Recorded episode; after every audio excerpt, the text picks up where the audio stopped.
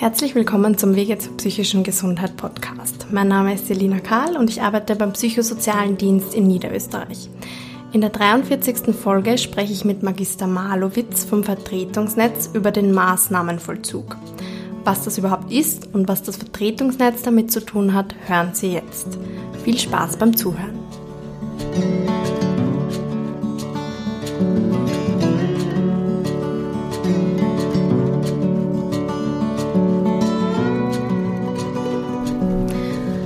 Grüß Sie, Herr Malowitz. Danke für die Einladung ins Vertretungsnetz ähm, in Wien.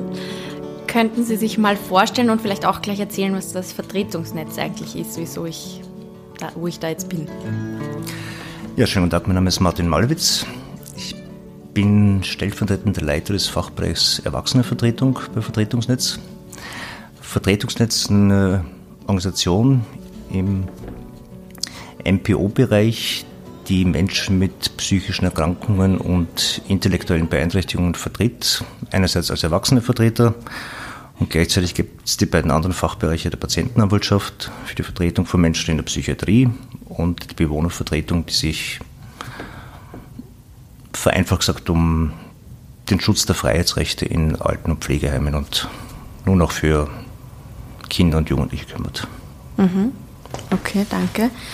Ich habe mich ein bisschen mit dem Thema Maßnahmenvollzug beschäftigt und ein bisschen eingelesen und habe dann einen Text im Internet gefunden vom Vertretungsnetz, ja, wo das Vertretungsnetz sozusagen Stellung nimmt zum Thema Maßnahmenvollzug. Könnten Sie vielleicht ganz kurz zusammenfassen, was Maßnahmenvollzug überhaupt bedeutet? Also der Maßnahmenvollzug beschäftigt uns als Verein jetzt seit, seit vielen, vielen Jahren und in den letzten Jahren vermehrt. Beim Maßnahmenvollzug geht es darum, dass Menschen, die psychisch erkrankt sind oder eine vergleichbare Beeinträchtigung haben, ein strafrechtliches Delikt begehen und nur deshalb nicht eine Freiheitsstrafe im Gefängnis verbüßen, weil es ihm eine Erkrankung gibt. Das heißt, die Voraussetzung ist einerseits die Verwirklichung eines, eines Tatbestands, beispielsweise einer Körperverletzung, einer Drohung, oder sonstiges und die Beurteilung durch einen psychiatrischen Sachverständigen, dass eine Erkrankung vorliegt und der Mensch nicht schuldfähig ist. Aufgrund dessen kann das Gericht entscheiden, dass es eben nicht zu einer Gefängnisstrafe kommt, sondern zu einer besonderen Form der Unterbringung im Rahmen des Maßnahmenvollzugs. Das kann sein, ungefähr beim ersten Hälfte der Leute, dass die Menschen in eine Sonderjustizanstalt kommen, wie besonders Göllersdorf, Asten oder aber ähm, die Menschen auf psychiatrischen Abteilungen in, in Krankenhäusern unterbracht werden. Mhm. Und dieses Thema war jetzt ja viel in den Medien, deswegen bin ich auch auf die Idee gekommen, darüber einen Podcast zu machen. Wieso wird dieser Maßnahmenvollzug gerade so viel diskutiert? Der Maßnahmenvollzug hat in den 80er Jahren begonnen mit einer sehr hehren Zielsetzung eigentlich. Also das Ziel war, Menschen, die nicht schuldfähig sind, eben nicht äh, wegzusperren, sondern zu behandeln, zu therapieren, hinzuführen zu einem Leben, das ähm, deliktfrei in der Zukunft ist. Ähm, Maßnahmenvollzug ist allerdings mehr und mehr verkommen hin zu einer Abschottung von Menschen, zu einem Wegsperren und es hat in den letzten zehn Jahren wieder einen Sprung gegeben ähm, von fast einer Verdoppelung der Unterbringungen. Und wir stehen jetzt bei ungefähr 1300 Unterbringungen von Menschen mit, mit psychischen Erkrankungen im Maßnahmenvollzug.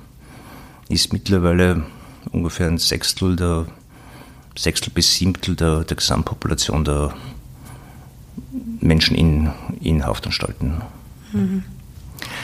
Das besondere Problem des Maßnahmenvollzugs ist einerseits, dass die Unterbringung ohne zeitliche Befristung ist. Das heißt, anders als bei einer Gefängnisstrafe gibt es keine Strafe oder keine Unterbringung für zwei Jahre, für fünf Jahre, für zehn Jahre, sondern die Unterbringung ist immer auf unbestimmte Zeit.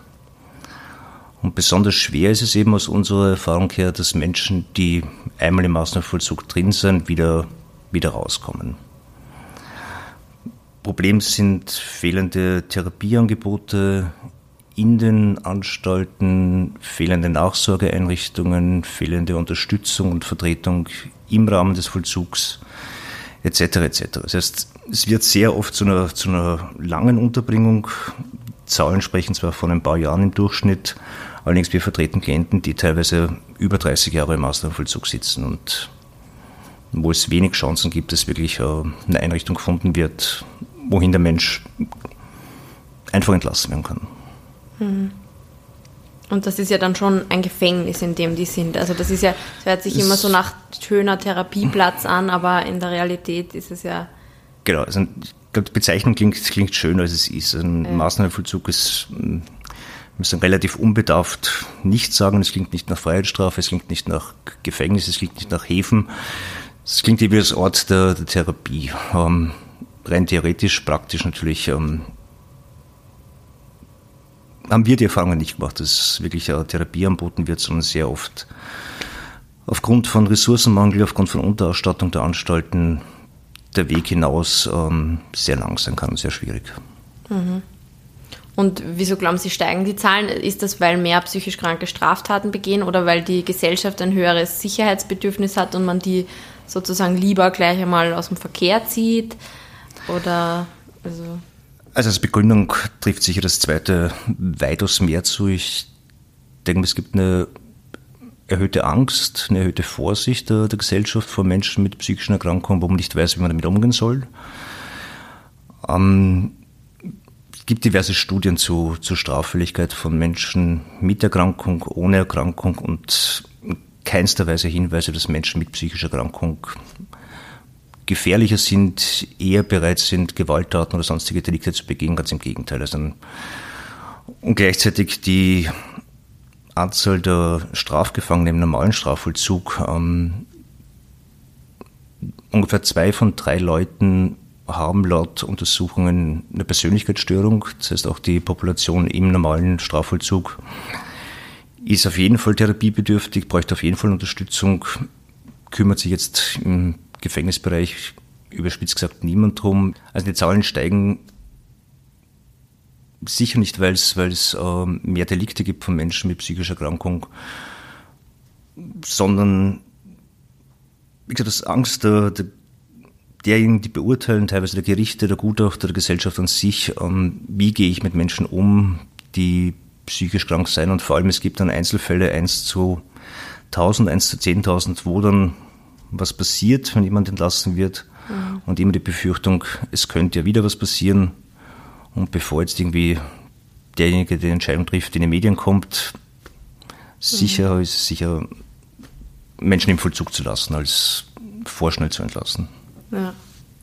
Ich es ist halt für die Gutachter auch also schwierig. Man kann natürlich nicht in Leute reinschauen, aber so wie die dort gehalten werden, nicht, ähm, ist halt auch klar, dass die jetzt nicht genesen, wenn sie dort herumsitzen, denke ich mir, oder sich großartig ändern können. Nein, Sie sprechen da zwei Probleme an. Also einerseits das Problem der, der Gutachter an sich. Ähm, es gibt in Österreich weit vielleicht eine Handvoll Gutachter mit einer speziellen Ausbildung im Forensikbereich, das heißt mit einer speziellen Ausbildung. Und von dem her werden sehr oft ähm, Gutachter, Sachverständige Herbeizogen vom Gericht, die keine besondere Spezialisierung haben. Gleichzeitig mhm. ähm, seit Jahren der, der Hinweis, dass die gerichtlichen Sachverständigen nicht entsprechend dotiert werden, das heißt entsprechend zu wenig ähm, scheinbar bezahlt werden und aufgrund dessen auch die Qualität der Gutachten massiv mangelhaft ist. Man kennt teilweise Gutachten, die sehr danach ausgeschauen, als wenn es eins zu eins das Vorgutachten wäre und bloß der Name des Betroffenen austauscht worden wäre. Mhm.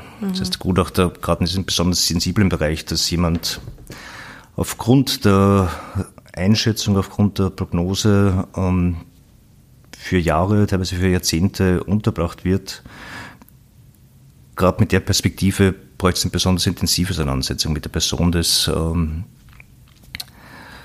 des vermeintlichen Straftäters und die Auseinandersetzung fehlt einfach, wie wir rundwegs, rundwegs sehen. Mhm.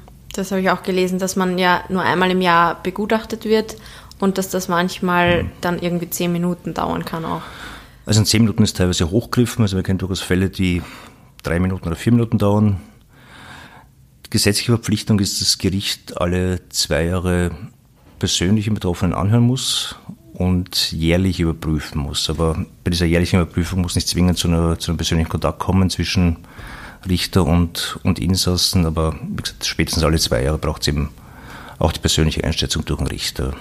Mhm. Aber nicht selten, dass einfach Betroffene vorgeführt werden, gefragt werden, wie es ihm geht, die ärztliche Stellungnahme verlesen wird, die hauptsächlich die Grundlage ist für die weitere Entscheidung und aufgrund dessen sehr oft mit dem Hinweis, es fehlt der soziale Empfangsbereich, es fehlen Therapieplätze, es ist sehr oft die Begründung, dass Personen deswegen nicht entlassen werden können, aufgrund von Gründen, die nicht in der Person liegen, für die es selbst nichts können. Das ah, heißt, es mhm. kommt also gar nicht zu sehr oft strukturelle Probleme und, und da halt sehr oft der Mangel an Nachsorgeeinrichtungen. Es gibt viel zu wenige geeignete Plätze, wo jemand vom Maßnahmenvollzug in die Nachbetreuung kommen könnte.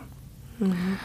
Letzten Jahren, letzten zehn, zehn Jahre sicher eine Tendenz, dass man Menschen vermehrt in Pflegeheimen unterbringt. Also im speziellen Steiermark dürfte zu viele Pflegeheimplätze haben. Das heißt im Grunde ganz umpassende Strukturen. Ähm, einfach aufgrund der Tatsache, dass es freie Plätze gibt, werden Menschen oft in Einrichtungen entlassen, die nicht dafür geeignet sind, Menschen mit einer psychischen Erkrankung, vor allem jüngere Menschen mit, mit Erkrankungen, wirklich adäquat zu betreuen und, und zu versorgen. Mhm. Und die, ähm, der Europäische Gerichtshof hat das ja alles angeprangert und gefunden, dass das so überhaupt nicht geht. Was wären da die, die Vorschläge oder wie könnte man das alles ein bisschen besser gestalten für die Betroffenen? Der EuGH hat unter anderem kritisiert, dass die Konsequenz der, der unbefristeten Unterbringung ähm, völlig unverhältnismäßig ist. Das, gerade dieses Verhältnismäßigkeitsprinzip ist vom EuGH immer wieder aufgegriffen worden, sowohl gegenüber Deutschland als auch gegenüber Österreich, dass es keine adäquate Prüfung gibt zwischen Andersdelikt, zwischen Wahrscheinlichkeit einer neuen Deliktbegehung und zwischen der Konsequenz der, der unbefristeten dauerhaften Unterbringung. Und die Reaktion von Österreich ähm, ist mager. Das ist wirklich sehr begrenzt. Es hat vor ein paar Jahren eben diesen berühmt-berüchtigten Brunnenmarktfall gegeben, wo jemand offensichtlich mit einer psychischen Erkrankung eine Person attackiert hat, mit Todesfolge. Ähm, Im Vorfeld viele Einrichtungen gewusst haben, dass scheinbar eine Gefährdung besteht, nichts passiert ist und aufgrund dieses Brunnenmarktfalls, wie er dann letztlich geheißen hat, ist dann schon langsam eine Reform ins, ins Laufen kommen.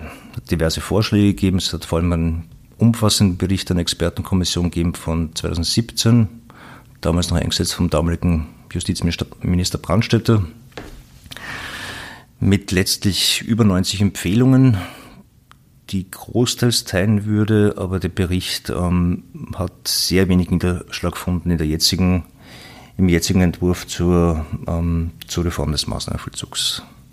Es gibt jetzt vom 2021 einen neuen Ministerialentwurf, der aus unserer Sicht wirklich nur ein allererster Schritt ist hin zu einer Reform.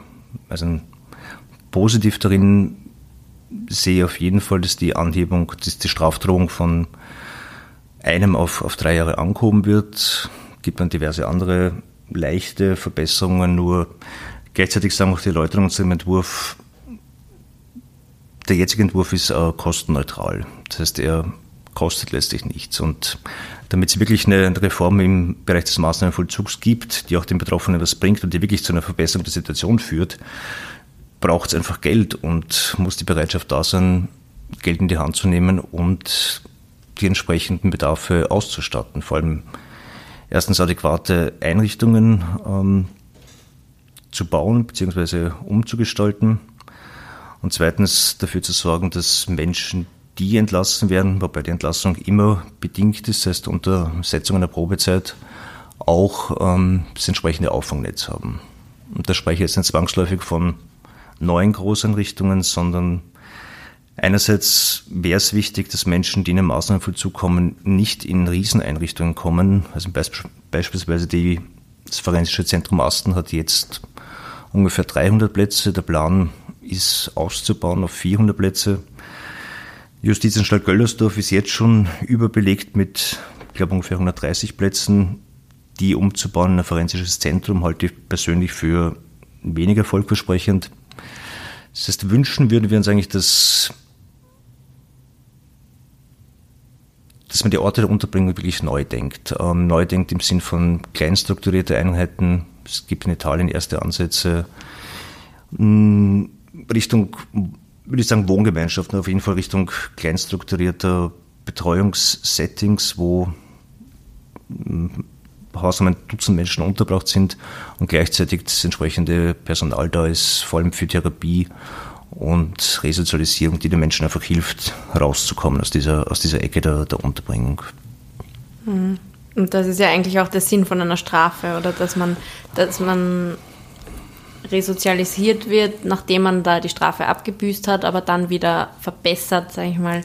Also und das findet da ja gar nicht statt, das ist gar nicht naja, vorgesehen. Der, der Besserungsgedanke wird zwar weiterhin erwähnt, dass das Ziel die, die Besserung der, der Person ist, bei dem Begriff natürlich sehr, sehr fraglich ist. Ja. Aber gleichzeitig, ähm, wenn man bei einem Maßnahmenvollzug bleibt, ähm, muss das erste Ziel, und zwar vom ersten Tag der Unterbringung an sein, entsprechender Plan und entsprechender Weg, wie geht's wieder raus aus dem Maßnahmenvollzug. Nicht wie, wie wir es jetzt leider immer wieder erleben, dass einfach Menschen unterbracht werden, dann nach Monaten begonnen wird, zu überlegen, wie tun wir denn jetzt eigentlich mit den Menschen, dann die Behandlung sehr oft auf medikamentöser Ebene passiert, das heißt sehr, sehr oft ähm, beziehungsweise durchwegs ähm, Psychopharmaka verabreicht werden, die natürlich wieder die Auswirkungen auf die Person haben und aufgrund sehr äh, hoher Dosierungen die Möglichkeit und die Fähigkeiten der, der Person wirklich eigenständig äh, Therapie zu machen und selbstständig den Weg hinauszusuchen, sehr begrenzt sind. Mhm. Und da kann ja auch wirklich gegen den Willen von den Leuten Medikamente verordnet werden, oder? Das ganze Thema der, der medizinischen Behandlung im Maßnahmenvollzug, würde ich sagen, lässt sich nicht wirklich eindeutig beantworten, was möglich ist, was nicht möglich ist. Aus unserer vielleicht Mindestsicht würde das Behandlungsregime des allgemeinen Zivilrechts genauso gut im Maßnahmenvollzug gelten. Das heißt, es gibt keine Zwangsbehandlung wie auf der Psychiatrie aufgrund einer Selbst- oder Fremdgefährdung, sondern die betroffene Person muss gefragt werden, ob sie ähm, die Therapie in Anspruch nimmt, vor allem auch, ob sie die Medikamente nehmen kann, nehmen will. Wenn da keine Entscheidungsfähigkeit äh, da wäre, würde eigentlich der, sofern es einen gibt, der gesetzliche Vertreter ins Spiel kommen, sprich der Erwachsenenvertreter, der in den Behandlungsprozess und Entscheidungsprozess einbezogen werden müsste. Passiert äußerst selten. Das heißt, wir werden beim Bestelltsein für Personen im Maßnahmenvollzug so gut wie nie gefragt, bestenfalls im Anschluss informiert, dass es eine Behandlung gibt. Nur bezweifle ich sehr, dass alle Personen, die, die medikamentös behandelt werden, der Behandlung wirklich im Vorfeld entsprechend zugestimmt haben. Mhm. Und wenn der Druck ist, entweder du machst das oder du kommst da sowieso nie wieder raus. Genau, also ich denke, das ist eine sehr unfaire Ausgangssituation. Also ja. wenn die, die Wahl ist, entweder du nimmst die Medikamente oder du nimmst sie nicht und bleibst deswegen im Vollzug, bist mal bereit ist, bist ähm, die Medikamente zu nehmen, wird die Entscheidung sehr oft äh, sein, na gut, dann, dann nehme ich es halt, weil ich will einfach raus und mhm. Und aus eigener Erfahrung der, der Vertretungstätigkeit habe ich wirklich gemerkt, dass je länger Menschen unterbracht sein im Maßnahmenvollzug, umso schwerer wird es wirklich den Weg hinaus zu schaffen. Und gleichzeitig würde ich sagen, dass Menschen sehr oft intelligent sind, sie einfach wirklich schwer tun, sich tagtäglich an Regeln zu halten und das über Jahre hinweg. Also es ist nicht äh, selten der Fall, dass einfach im einem Jahr von einer Überprüfung bis zur nächsten die Person einen schlechten Tag hat. Die Person einfach mal hinterfragt, warum bekomme ich die Medikation, es irgendeinen Zwischenfall gibt und es dann sehr oft reicht, dass dieser eine Zwischenfall wieder dazu führt, das heißt, ähm, Person ist nicht compliant, die Gefährlichkeit ist nicht abgebaut und deswegen kommt es zu einem weiteren Jahr der Unterbringung. Und je länger es dauert, umso schwieriger, denke ich, wird es auch wirklich, sich, sich tagtäglich angepasst zu verhalten. Also mhm.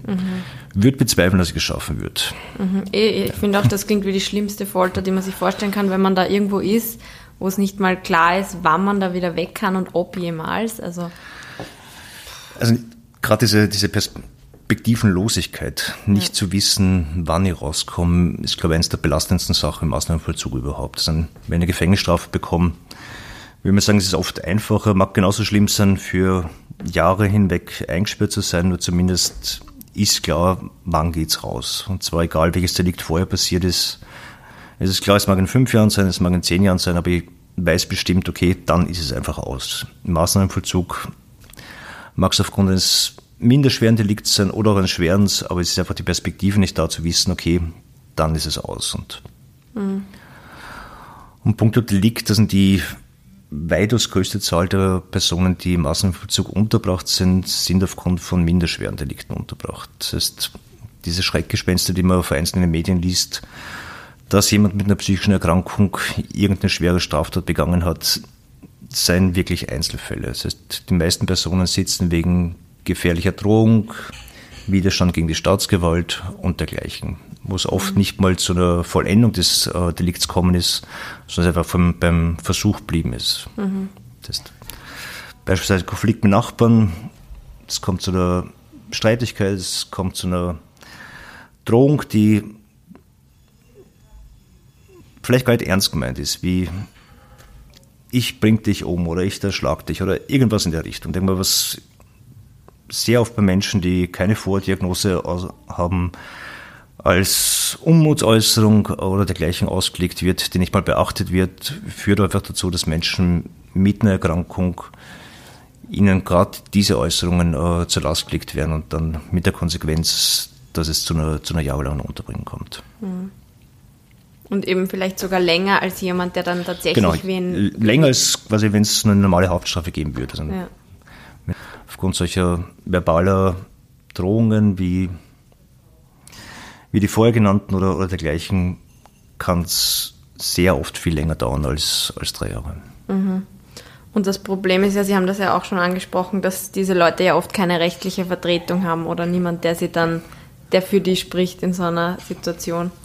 Genau, also einen Unterschied zur, zur psychiatrischen Unterbringung gibt es im Maßnahmenvollzug keine installierte Einrichtung, die Ansprechpartner für die Menschen im, in der Unterbringung ist. Das heißt, auf der Psychiatrie gibt es die Patientenanwaltschaft, die vom ersten Tag weg sich darum kümmert, die Interessen der Personen gegenüber der Anstalt zu vertreten, ihre Rechte wahrzunehmen. Im Maßnahmenvollzug fehlt sowas völlig. Mhm. Ist zwar vorgesehen für den möglicherweise kommenden zweiten Teil des Reformentwurfs, bis dato aber bloße Ankündigung, dass so sein soll. Das wäre halt auch wieder was, was Geld kostet, vermutlich. Genau, dann wäre es wieder was, was Geld kostet. Man muss die Patientenanwaltschaft finanzieren, obwohl ich glaube, dass ähm, die Finanzierung weitaus nicht, nicht so hoch ist wie die, das Budget, das ich derzeit brauche für nicht vertretene Personen, die massiv bewacht sind im, mhm. in Anstalten. Also ich glaube, es ist immer die Frage, wohin, wohin will das Geld schieben, wohin, ja. womit, wofür will es verwenden und gleichzeitig ähm, budgetär hoch wird der Betrag für, die, für den Bau von neuen Einrichtungen, für entsprechende große Anstalten, für die Umgestaltung von Sonderjustizanstalten in forensische Zentren ich glaube, man könnte den Betrag auch durchaus anders verwenden. Ähm, und der Weg hin zu kleinen Einrichtungen und der Weg hin zur Finanzierung von Betreuungsleistungen, von Sozialarbeit, von persönlicher Assistenz für Menschen, die, die entlassen werden, wird, glaube ich, letztlich günstiger kommen, als neue Rieseneinrichtungen zu bauen und inhaltlich sicher um einiges mehr bringen als die die Einbunkerung in, in Großanstalten. Mhm.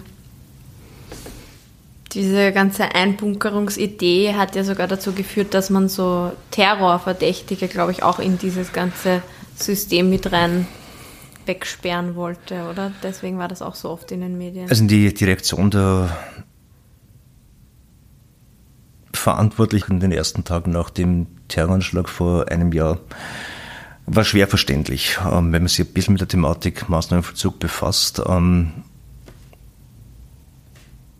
Wie es rüberkommt ist von den Medien, was letztlich das Terrorverdächtige bzw. gewaltbereite Personen automatisch gleichgesetzt werden mit Menschen mit einer psychischen Erkrankung. Und der Vergleich ist, ist mehr als, als fehlgeleitet. Die Ideen sind dann wieder ein bisschen zurückgerudert worden mit der Beteuerung, ähm, nein, nein, also ein Terrorverdacht ist nicht gleich psychische Erkrankung. Letztlich hat aber im jetzigen Entwurf doch wieder eine Bestimmung ähm, im Rahmen des Maßnahmenvollzugs, im Rahmen der, der entsprechenden Bestimmung Eingang gefunden, wo im Grad wieder Personen, bei denen anzunehmen ist, dass sie eine terroristische Straftat begehen werden, gleichgesetzt werden wie Personen mit einer psychischen Erkrankung. Mhm.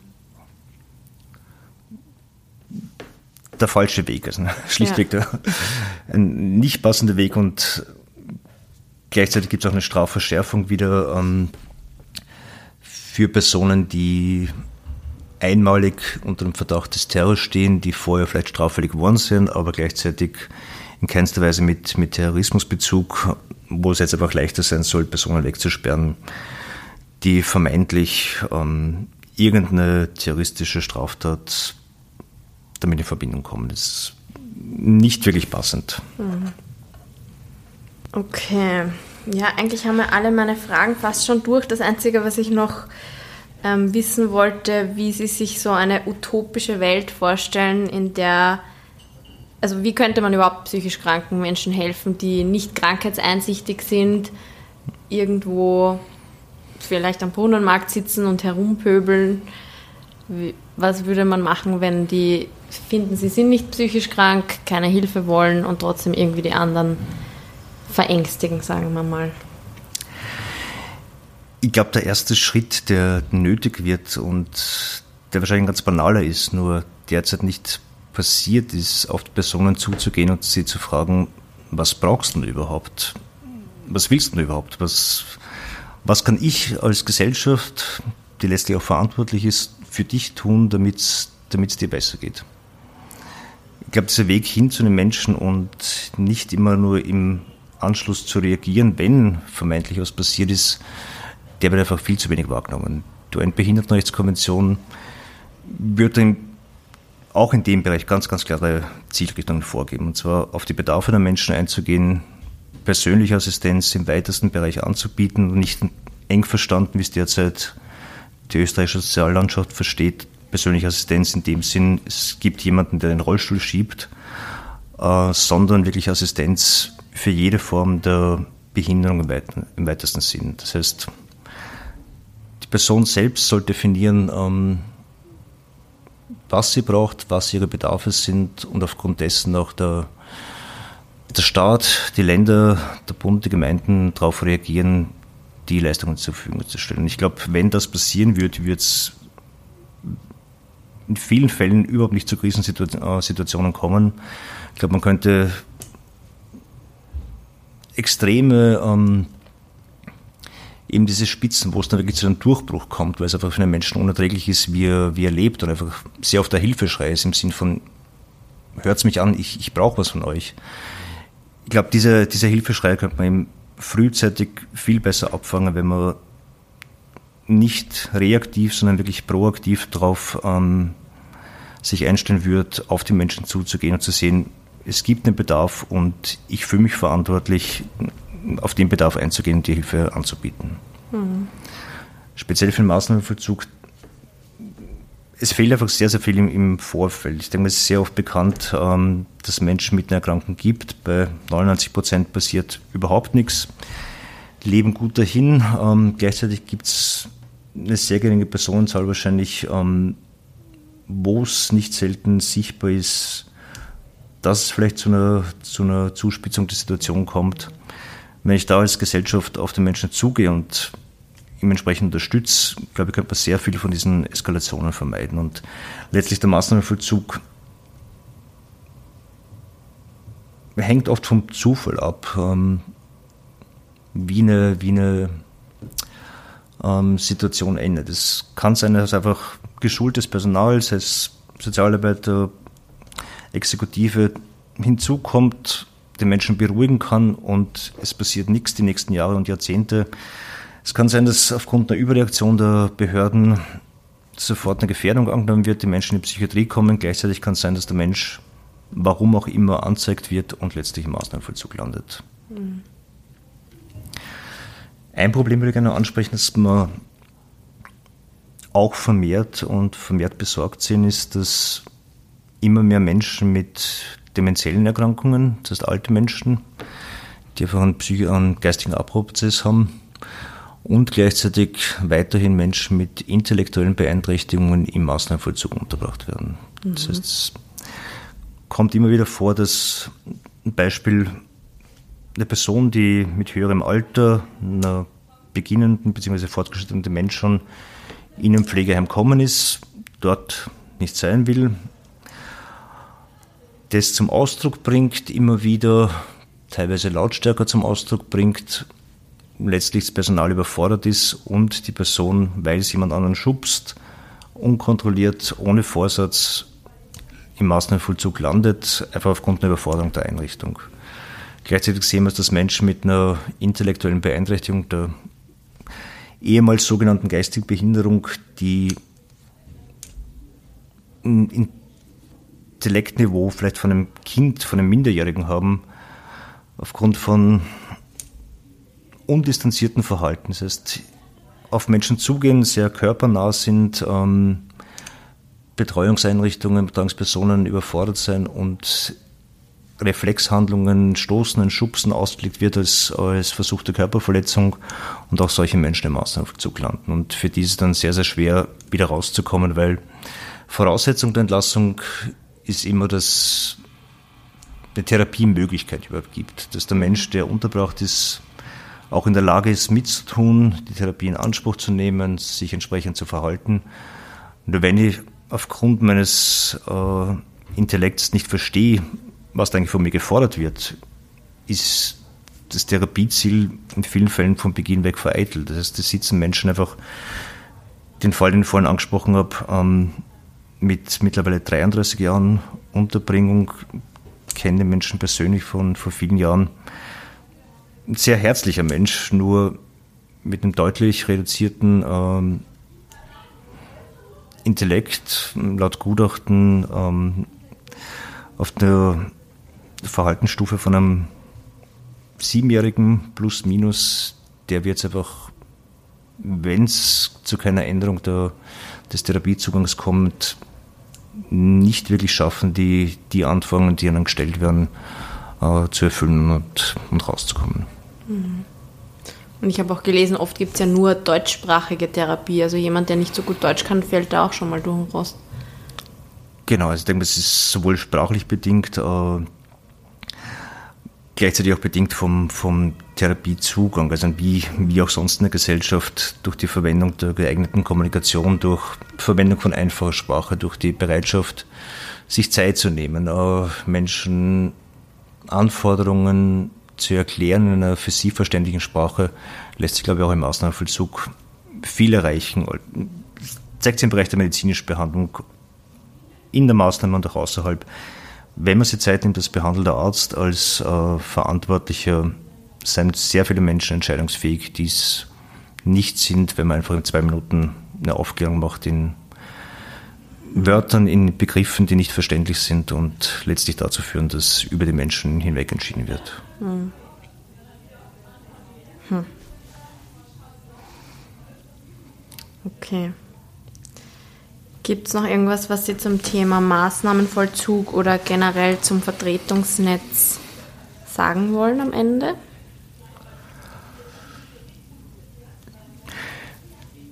Also wie eingangs gesagt, es gibt jetzt diesen neuen äh, Entwurf zu einer Reform des Maßnahmenvollzugs. Und ich würde mal sagen, die Hoffnung stirbt zuletzt. Also es ist seit Jahren das Bemühen, ähm, Verbesserungen zu erreichen. Medial kommt es nur teilweise an, weil einfach Menschen mit einer psychischen Erkrankung, denen vorgeworfen wird, sie sind straffällig geworden, keine entsprechende Lobby haben. Das heißt, es ist kein passendes Wählerpotenzial, wo man von Haus weg viel Geld und, und ähm, Energie investieren wird. Jetzt gibt es eben diesen ersten Entwurf mit ganz leichten Verbesserungen. Ich hoffe, dass zumindest der mal durchgeht und vor allem auch, dass, dass es einen zweiten Schritt gibt, der immer wieder ankündigt ist, auch von der Justizministerin vor ein, zwei Wochen im Ö1-Journal wieder angekündigt worden ist, dass es den zweiten Schritt geben soll, diesmal für Mitte Herbst ankündigt. Ja, und dass es eben mit diesem zweiten Schritt dann hoffentlich auch zu einer entsprechenden Änderung kommt, nicht nur zu einem Hineinschaufeln von Geld, sondern auch wirklich ähm, zu einer Bewusstseinsänderung sowohl der Verantwortlichen als auch letztlich der Gesellschaft an sich, dass Menschen mit psychischer Erkrankung in keinster Weise gefährlich sind als andere und man rechtzeitig beginnen sollte, ähm, sich darauf einzulassen und damit vieles viel vermeiden könnte, was vermeintlich zu, zu Zuspitzungen und Extremen führt, die dann letztlich medial aufpoppen. Mhm. Ja, danke für das schöne Schlusswort. Ich war jetzt wirklich schon sehr niedergeschlagen, wie man das alles verbessern soll. so was Positives. ja, vielen Dank. Na, sehr gerne.